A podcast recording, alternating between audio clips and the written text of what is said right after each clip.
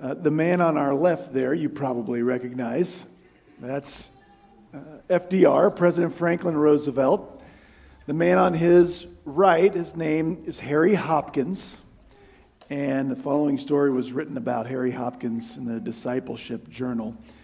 It reads that Franklin Roosevelt's closest advisor during much of his presidency was a man named Harry Hopkins. During World War II, when his influence with Roosevelt was at its peak, Hopkins held no official cabinet position. Moreover, Hopkins' closeness to Roosevelt caused many to regard him as a shadowy and a sinister figure. As a result, he became a political liability to the president. A high ranking political foe once asked Roosevelt, Why do you keep Hopkins so close to you? Surely you realize that people distrust him and resent his influence. And Roosevelt replied, Someday you may well be sitting where I am now as President of the United States.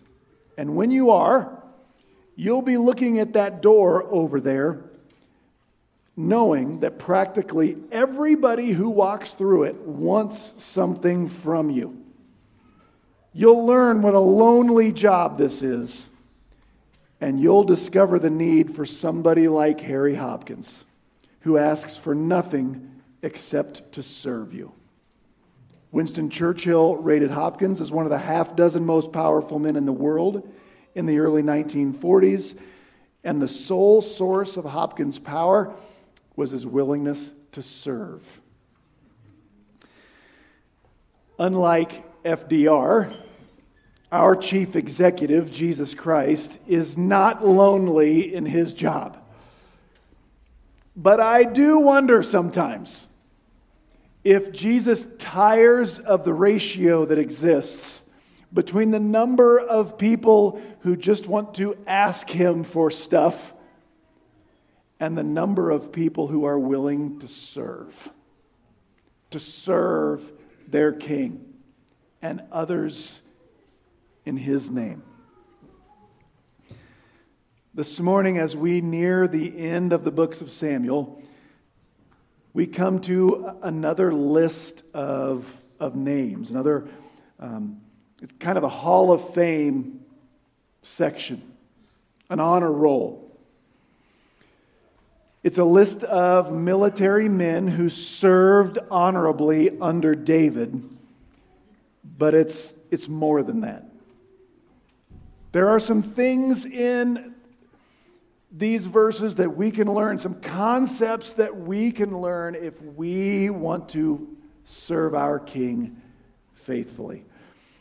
We're going to read this morning 2 Samuel chapter 23, verses 8 through 39. We're going to read most of it anyway and see what we can learn from it. The first part of verse 8 just tells us what the whole rest of the chapter is or what it's going to be. It reads, These are the names of the mighty men whom David had. There, were a, there was a, a group of elite soldiers around David, both before he became king and after he became king. They became known as the mighty men. And what we're going to read today, we're basically going to be walking through the Mighty Men Hall of Fame this morning. That's what all of the rest of this chapter is. And the Hall of Fame starts, the first exhibit is three men who were like the elite out of the mighty men, and they're just called the three throughout this passage. The first of the three, his story comes to us in the second part of verse 8. It reads this way Josheb Basshebeth, a Tahchemonite, chief of the captains, he was called Adino the Eznite because of 800 slain by him at one time. There's the first entry in the Mighty Men Hall of Fame. Josheb Basshebeth, the Tahchemonite. His friends called him JBT.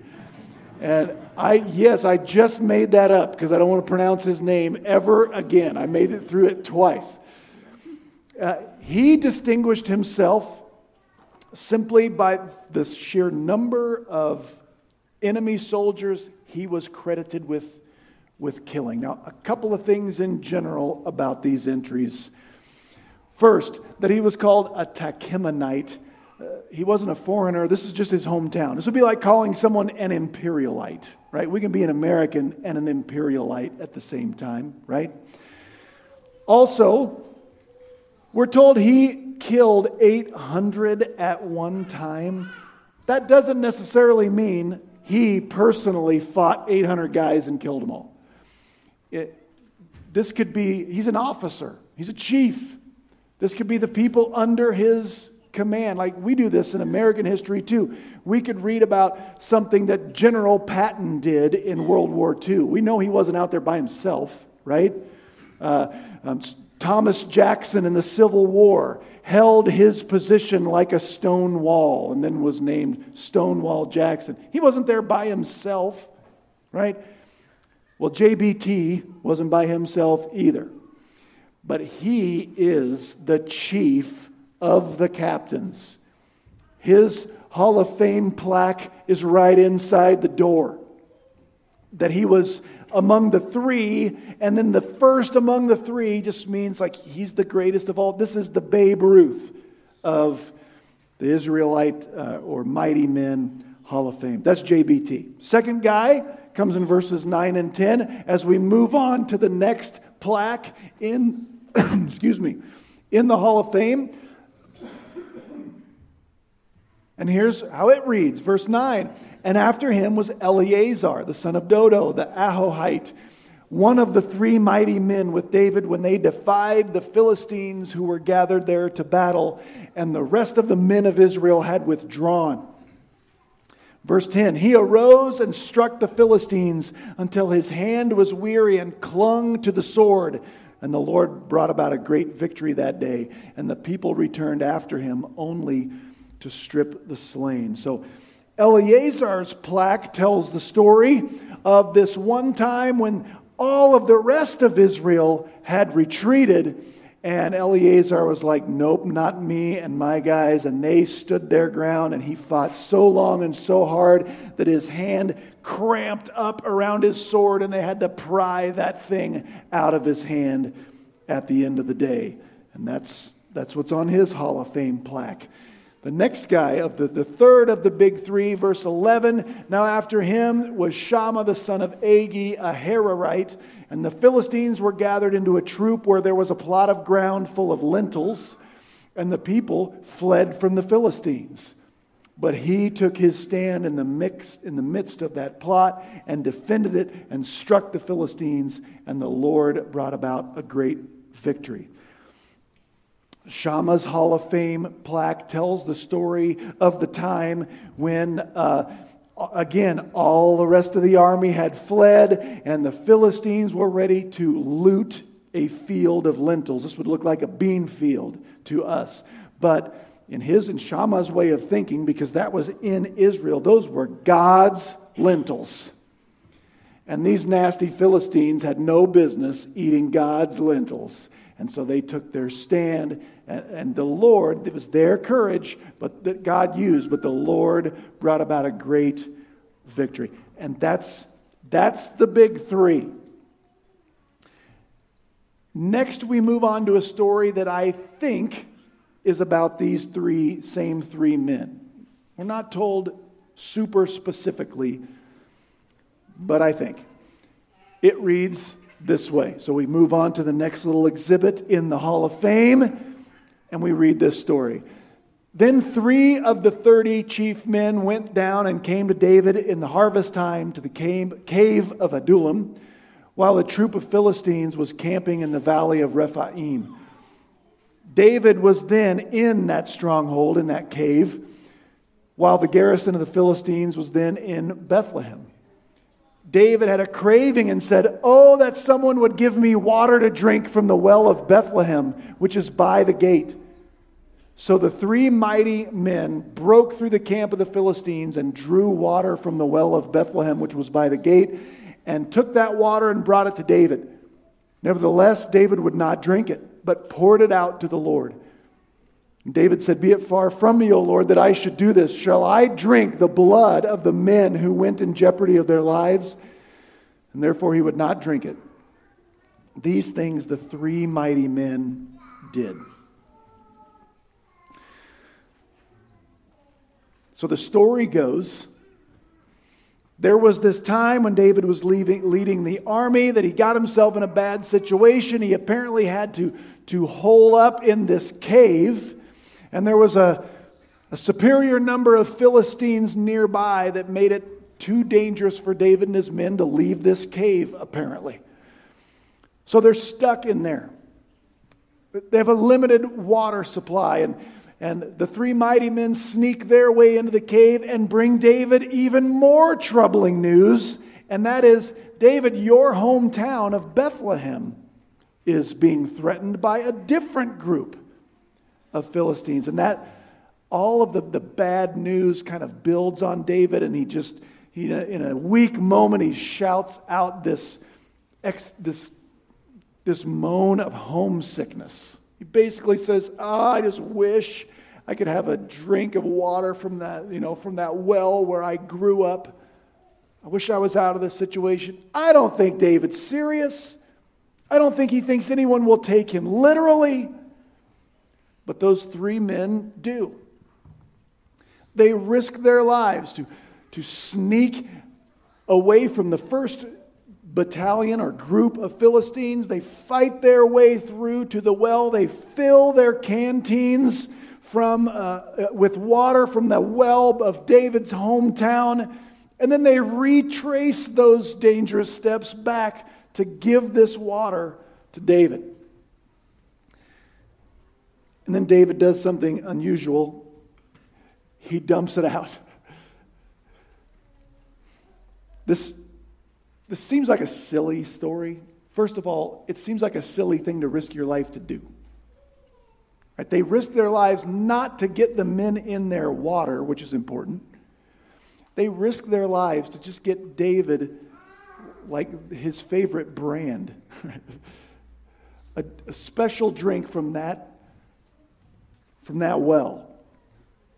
This is what reminded me of that the story of the woman with the alab- the alabaster jar of oil of aromatic oil. What she did when she anointed Jesus' body seemed stupid to other people at that dinner party. What a waste. But to Jesus, Jesus was touched by the value he held in her heart. That's what happens with David here. David sees these guys come and bring this water. And the, and the reason he dumps it out, like if you risked your life for some reason to bring me something and I just threw it out the window, he'd be like, what the heck? But David, David, he acts like the woman with the alabaster jar for a minute. Because he sees that water, that jug, that canteen full of water as the most priceless thing in that cave. And he wants to give it to his king. He pours it out as a drink offering. Drink offerings were a thing. You could go to the tabernacle with, a, with an expensive commodity like oil or wine or strong drink, and you could pour that out to God. And David says, This is so valuable. This is, this, is, this is as valuable as if it were the actual blood of the men who brought it. I want to give this to God. And that's why David pours it out. As we move on, in this Hall of Fame, we, are going to read the entries of two more men who, who distinguished themselves above the rest of David's mighty men, but not quite, uh, they're not quite as legendary as the big three that we've been reading about. First, verse 18 is Abishai. Abishai, the brother of Joab, the son of Zeruiah. He was chief of the 30. Uh, he swung his spear against 300 and killed them, so he had 300 kills to his name. And he had a, a name as well as the three. He was most honored of the 30, therefore, he became their commander. However, he did not attain to the three. So he's not as legendary as the big three, but he's above the rest of the Hall of Famers in the Hall of Fame. We've heard a lot about Abishai. We've been hearing about him since he volunteered for a dangerous night mission with David a long time before this, when Saul was still alive and still king. Next up after him, my favorite dude in the, uh, in, the chapter. Then Benaiah, the son of Jehoiada, the son of a valiant man of Kabzeel, who had done many mighty deeds, he killed the two sons of Ariel of Moab. He also went down and killed a lion in the middle of a pit on a snowy day. He killed an Egyptian, an impressive man. Now, that Egyptian had a spear in his hand, but Benaiah went down to him with a club and snatched the spear from the Egyptian's hand and killed him with his own spear. These things Benaiah the son of Jehoiada did, and he had a name as well as the three mighty men. He was honored among the thirty, but he did not attain to the three. And David appointed him over his personal guard. So Benaiah here, old Benny, he's kind of the Chuck Norris of the, uh, of the Hall of Fame. Uh, he maybe wasn't the, the best like general, the best leader, but this is he's on the all dark alley team. Like the, the, if there's one guy in the Hall of Fame you didn't want to meet in a dark alley, this is the guy. He is sort of legendary status just with being one bad son of a gun. There was the time he killed those two especially scary Moabites. And then, and this is his Chuck Norris entry, uh, Benny was uh, not, you know, lions didn't stalk Benaiah, Benaiah stalked lions, right? There was this time where, uh, where a lion fell into a pit on a snowy day. So it got itself stuck in this pit, and the sides were too slick for it to get out. He jumped in the pit with the lion. Right? If, if you find uh, like a bobcat or a mountain lion stuck in a phone booth someplace, don't go in the phone booth. Benaiah was the kind of guy that goes in there. You, I will pause so you can tell your kids what a phone booth is. Okay? They, they have some questions. Uh, there, then there's the other time where there was this Egyptian who had to be a mercenary because Israel never fought against Egypt in this day. This especially impressive Egyptian spear wielding mercenary, and Benaiah marches up to him with a club, yanks his spear away from him, and kills him with his own spear. That's Benaiah. By the way, uh, he, he, becomes the chief of David's like personal bodyguard. Good choice. Uh, he also, if you read First Kings, he, uh, he gets a special role in Solomon's coronation ceremony. And now, the largest chunk of this section is, is a list of men who, who served in this elite unit that was just called the 30. And we're not going to read the whole list, not only because I don't want to pronounce all their names, though that is part of it, but because I think you can glean what there is to glean just by reading through them. I'll tell you a couple things. It's called the 30, but if you look at the end, there were 37 listed.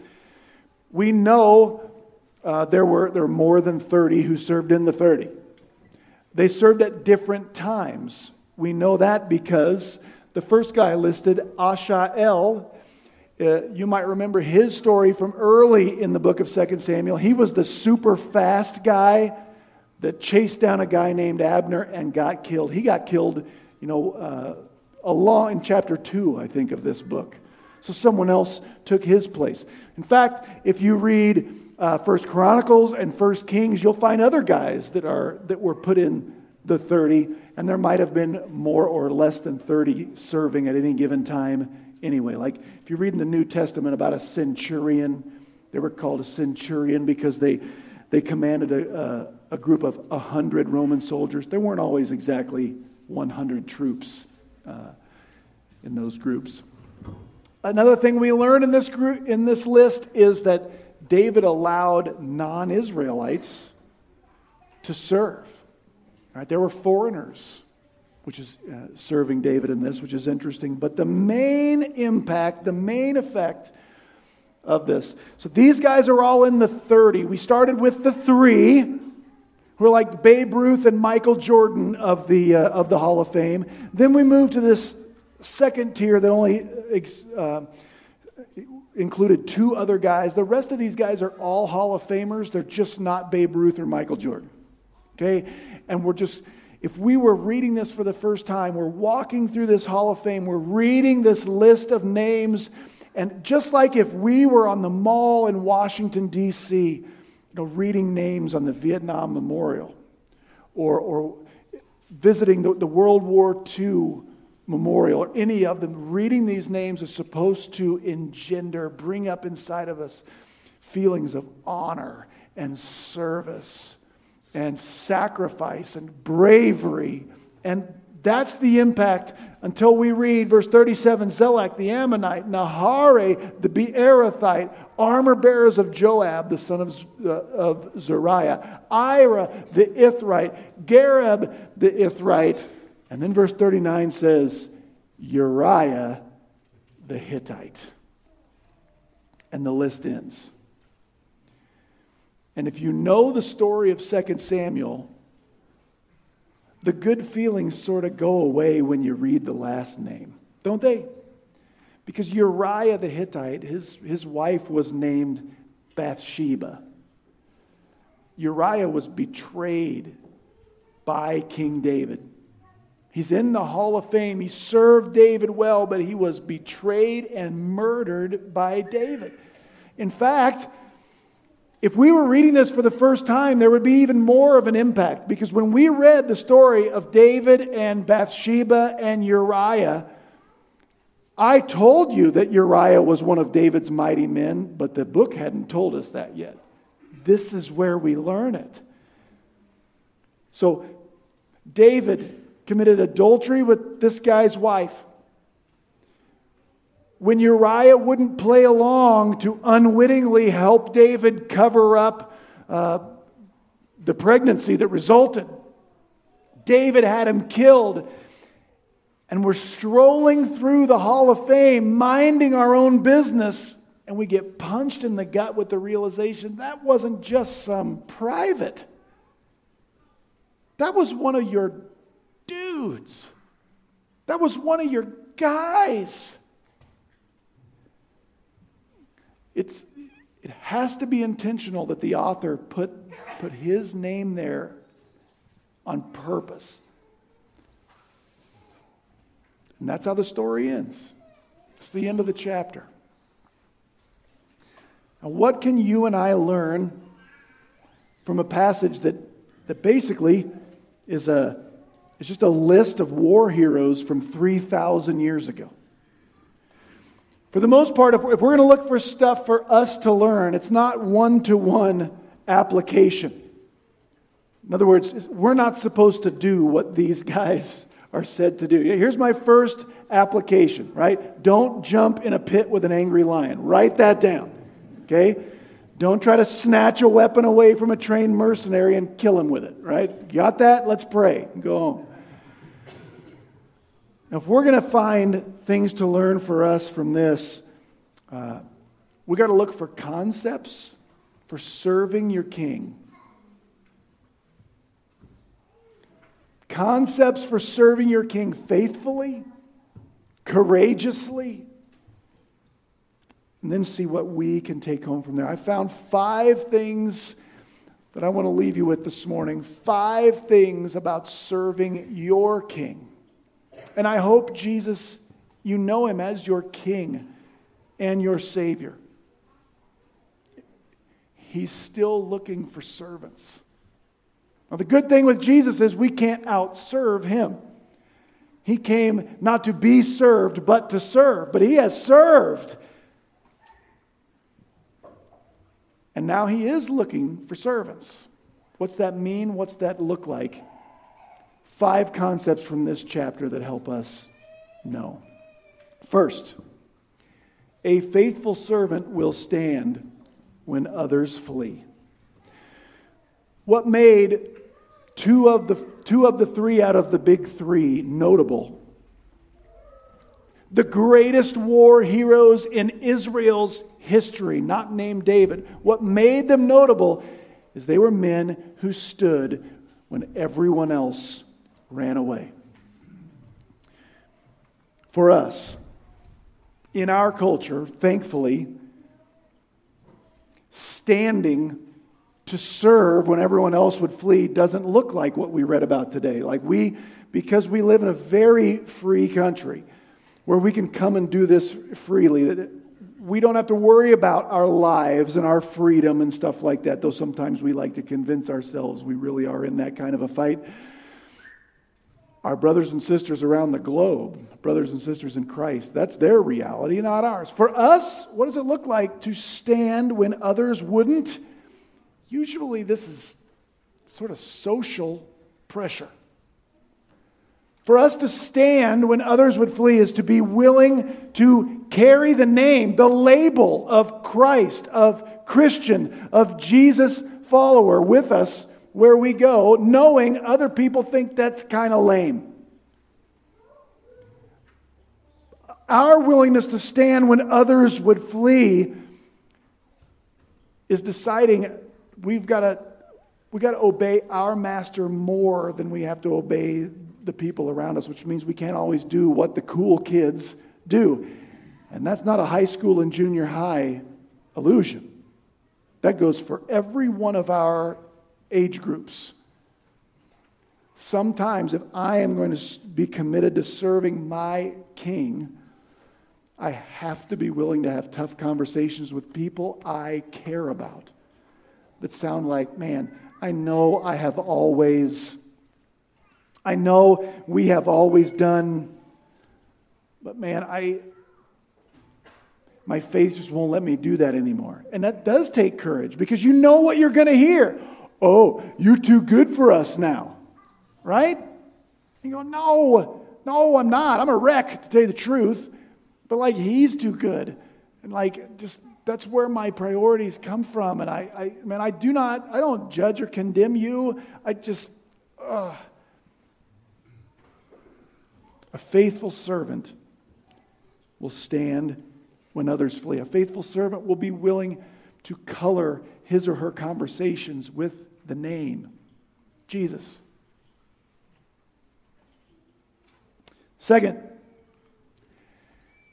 Faithful and courageous servants are motivated by their love of their king. In this, in this passage, where that shows up the clearest is those guys that risked their lives just to bring David water from his home well. It just seemed, again, it seems so foolish. It seems like such a stupid thing to do to most people. But those guys, when they heard the desire of their king, their king's desire became their like priority. Why? Because they loved David. They didn't think, man, if I don't go do this, David won't like me. That wasn't it at all. They just loved David so much when they heard him say something he wanted. That became their priority. Are we motivated to carry water for Jesus, so to speak? When Jesus was talking to about motivation to his disciples right before he died, Jesus said this in John 14. He told his disciples, If you love me, you will keep my commandments. I always want to pay special attention to the order of what Jesus says. Jesus did not say, Hey, I am going away to heaven and I'm going to be up there watching and I'm going to grade how well you do at keeping my commandments, and that's what's going to tell me whether or not you love me. You may be 80% love me, 70% love me. Some of the really good ones might, 90, the overachievers might get a 94% love me. That's not what Jesus says here. Jesus was talking about motivation. Jesus says, Guys, I'm going away. Do you want to serve me? Here's how it works if you love me, the obeying my commandments will just come like automatically. Let me ask you here this morning are there things you want to be better in your life? Is there, is there bad stuff you want rid of? Is there good stuff you'd like to do? Maybe stop focusing on your willpower and start focusing on your love for Jesus. Because a funny thing happens when we get to know, do you know that's why we come to church? That's why we read the Bible. I hope you don't come to church because you think God won't like you unless you come regularly. I hope you don't read your Bible and have your quiet time and say your prayers because if not, you think God's shaking his finger at you from heaven all day. That's not the way this works. God, if you're a believer in Jesus Christ, God loves you because of his performance. But listen, if you want to grow in this thing, you got to love your king. We come to church, you pay me because I'm the only one that has time now. I, it frees me up to have time to spend like 20 some hours a week writing a research paper on a paragraph out of the Bible. And we all come and sit down, and I share what we can all learn. Why? So we can love Jesus more at the end of this than we did at the beginning of this. And then all week, I hope you're in the Bible. I hope you're in the Word. Why? Because I want you to know Jesus better. Because if you know Him better, you know what He's done for you, you know what He's promised you, you'll love Him more. And folks, when we love Him more, we get the obedience for free. It just happens. Those guys in the cave, they already had the love of David. And they heard David say, Man, I sure wish I had a, a drink from that well. Like, boom, they're out of there. Why? David was going to, David already loved them. He didn't need that, but their love for their king made them take risks others weren't willing to take.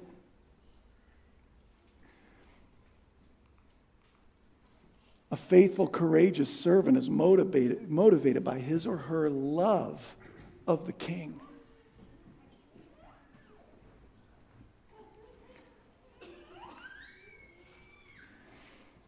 Third, faithful servants give their best to the king. We see this in the men who carried that water to David. We see this in David after he is holding the water that the men carried to him. Um, when David, David is so touched and so moved by, by their gift of that water, he sees that water as the best, most valuable thing he has. And what does he do with it? He wants to give it to his king.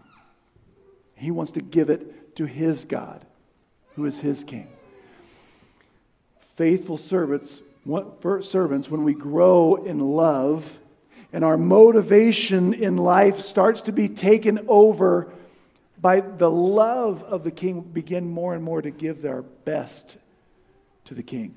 You know, if all we're trying to do is just sort of be, do our own thing and be good enough that nobody can tell us we're doing anything wrong, when we live like that, we will think we are there. Do you know that? We will all think we are there. Because all we have to do is look at somebody else who's worse than us. And there's plenty of those people. So no matter where we are at, we'll be able to justify the things that, you know, we don't do that kind of stuff. But when we grow in our love of our King and that begins to take over our motivations, then it almost feels like, like good enough isn't good enough. We want to give our best to the King, the best of our time. That's one reason why we want to start our week by coming here and like listening to a book report on a Bible passage and singing songs. It does sound silly when you say it like that. Why do we want to do it? Because I want to give the best of my time, the first of my time, my energy, my resources, my finances. When I grow in love of my King, I will more want to give my best to my King. Fourth, faithful service is still noticed by the king. See this again with David. How touched David was when those guys risked their lives to bring him that water. The passage we read earlier, and I've alluded to a couple times already the woman with the alabaster jar right? When she breaks open that, that bottle and slathers that uh, year's worth of wages all over Jesus, everybody else might think that's a waste. But Jesus is like, You leave my girl here alone, man. She's done something beautiful for me.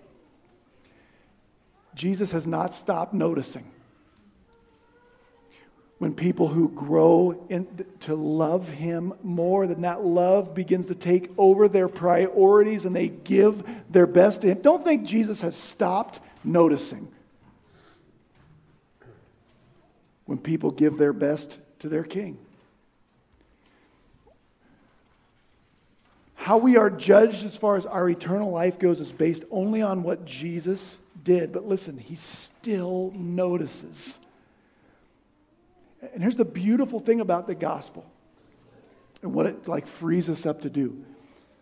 I, I believe that when Jesus died on the cross, he was suffering under the punishment, the wrath of God that I deserve for my sins, right?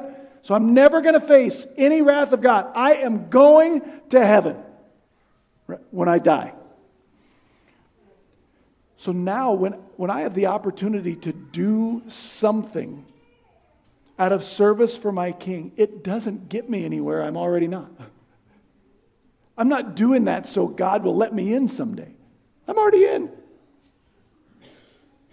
I don't have to do that to make him love me. He proved he loved me. So now when I when I do something just because I love him, don't don't think he doesn't notice.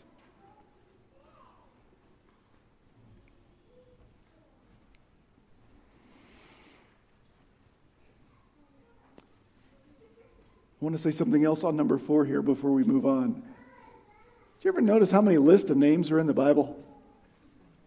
You ever get frustrated by those?